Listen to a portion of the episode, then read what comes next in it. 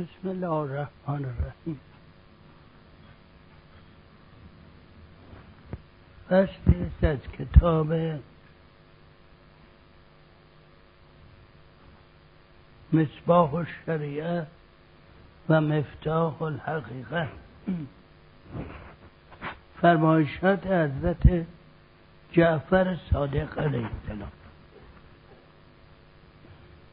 فی الشوق قال الصادق علیه السلام المشتاق لا یشتهی تعاما ولا یلتز شرابا ولا یستطیب رقادا ولا یأنس حمیما ولا یعوی دارا ولا یسکن عمرانا ولا یلبس لینا ولا یقر قرارا. و یعبد الله لیلا و نهارا راجیا به ان یصل الى ما یشتاق الیه و یناجیه به لسان شوق معبرا اما فی سریرته کما اخبر الله تعالی عن موسی علیه السلام فی میعاد ربه و اجلت الیک رب لترضا و فسر النبی صلی الله علیه و آله عن عن حاله. انه ما اکل ولا شرب ولا نام ولا ولا اشتها شیئا من ذلك فی ذهابه و مجیعت اربعین یوما شوقا الى ربه.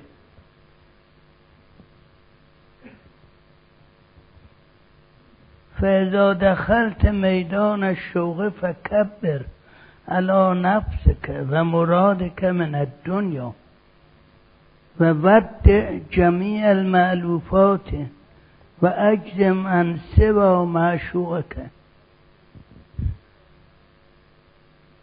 و لب بین حیاتك و موتك لبیک اللهم لبیک عظم الله اجرك و مثل المشتاق مثل الغریق لیس له همت الا خلاصه. و قد نسی کل شیء دونه. فی الشوق. شوق در واقع انگیزه و محرک سلوکه و محرک سالکه. و این محرک رو ذوق تقویت می‌کنه. شوق یعنی اشتیاق داشتن به اینکه به وسال محبوب برسه. اشتیاق داره که برسه هر چه زودتر. ذوق این است که در این کار لذتی احساس می‌کنه. ذوق از ذائقه میاد. البته خیلی ها ممکنه اول ذوق نداشته باشن ولی اشتیاقی داشته باشن. اگر به تکلف هم وظایف رو انجام بدن به اشتیاق محبوب کم کم ذوق میاد براشون. اینجا از شوق تعریفی که کردن از مشتاق یعنی تعریف کردن توضیحی دادند البته این حد اعلای مشتاقه. به این معنی که اشتیاق هم درجاتی داره. این درجه اعلای اشتیاق رو توضیح دادن ولی همون جوری که در پند ساله هم ایشون نوشتن در اون فصل خلاصه صفات مؤمنین فرمودن که در اون آخر اگر ما خودمون رو با این فهرست صفات مؤمنین مقایسه کنیم و او رو ملاک بگیریم به کلی معیوس میشیم. از خودمون که این چه وضع اسمادان چه سلوکی. ولی این رو فرمودم و این را رو نوشتن برای اینکه خودمون بدونیم راهمون اینه باید به اون برسیم. مثل فرض بفرمایید همین ورزش هایی که می‌کنن بارفیکس ها اینا اون دست اون دستگیره رو یه قدر بالا می‌گذارن میگه خب چه فایده من های بپرم نمی‌رسم به این.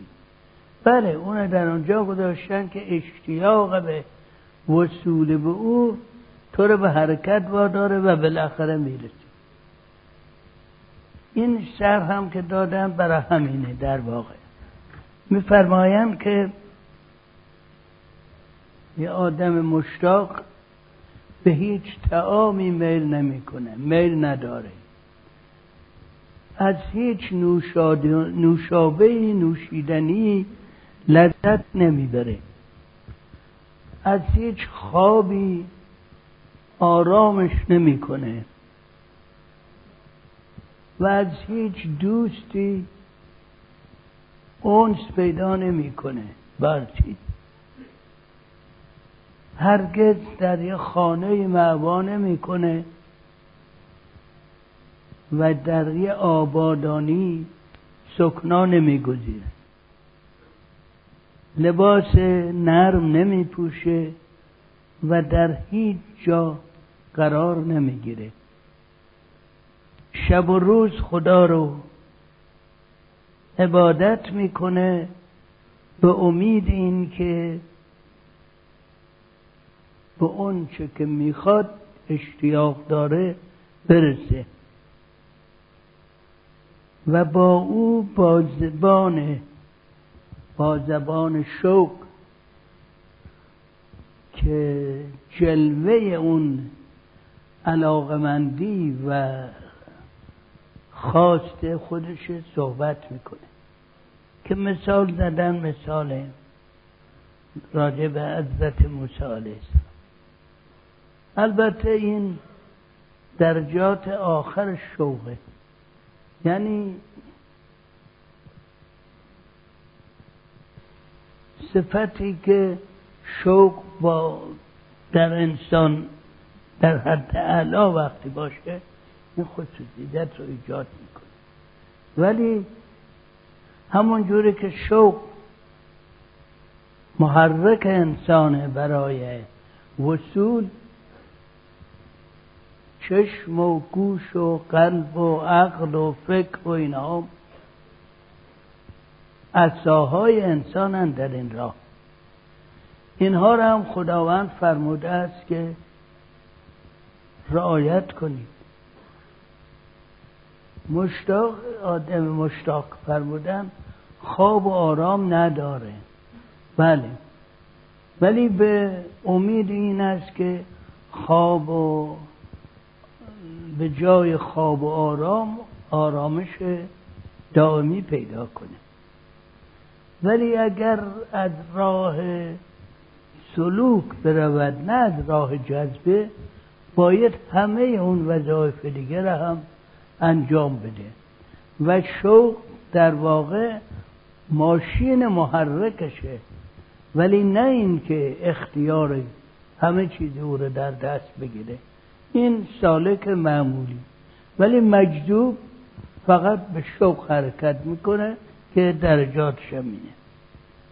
فرمودن مثل موسی علیه السلام. خب موسی علیه السلام در لحظاتی از حیاتش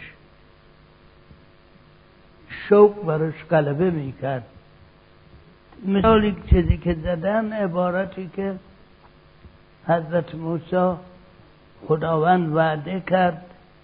دعوت یعنی دعوتش گفت گفت بیا سی روز نزد من. حضرت موسی رفتند به کوه تور. زودتر از موعد. خداوند گفت که چطور شد؟ زود آمدی موسی عرض کرد اجل تو الیک رب لترضا به سمت تو شتابون آمدم که رضایت تو رو جلب کنم رضایت تو. این از اشتیاقه که خود وعده رو هم فراموش می‌کنه کیه یا زیر پا مثل اینکه یه دوست شما رو دعوت کنه یا ساعت معینی بگذاره برای دیدن. شما نیم ساعت زودتر هم میرید. با اشتیاق میرید. امیدوار هستید شاید بپذیرده تو ولی اگرم نپذیرفت اونجا وای میستید در اشتیاق. موسی علیه السلام این کار کرد. این کار از جنبه یه شخص مجذوب صحیحه. ولی ضمنا این سوال خدا از موسی و این جواب یعنی چیز به ما هم درس داد.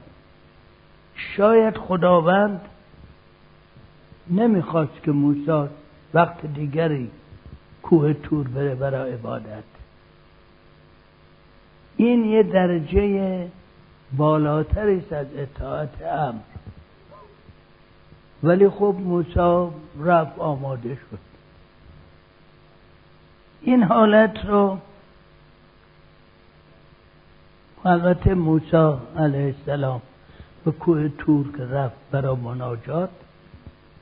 سی روز که تمام شد خداوند ده روزم برش اضافه کرد. گفت بمون فتم میقات ربهی اربعین لیلت. چهل روز شد. در این چهل پیغمبر ما این حالات موسی را در این مدت تفسیر کرده است. فرموده است در این مدت موسی نه چیزی خود و نه خوابید و نه نوشید. محو این وسال بود. یعنی به حد اعلای اشتیاق رو نشون داد. بعد میفرمان وقتی که در میدان شوق وارد شدی اون هم به اراده فقط به اراده نیست. شوق که محرک ماست برای حرکت مثل آهنی است که برای آهن رو با حرکت تا آهن رو با هم اینه نکشه آهن خود به خود حرکت نمی‌کنه. تا که از جانب معشوق نباشد کششی کوشش عاشق بیچاره به جایی نرسد. میگه وقتی احساس کردید که وارد میدان شوق شدید میگه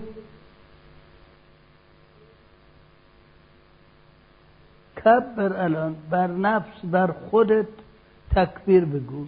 تکبیر بگو اشاره یعنی خودت مثل که مردی دیگه از بین رفتی. و بر خودت و خواسته های پشت پا بزن تکبیر بگو. و همه معلوفاتت همه چیزهایی که مورد الفت و عراقیت بود. اونها رو رها کن. به جز میل به محبوب و وسال اون. و در حالتی بین مرگ و حیات لبیک بکن. لبیک اللهم لبیک.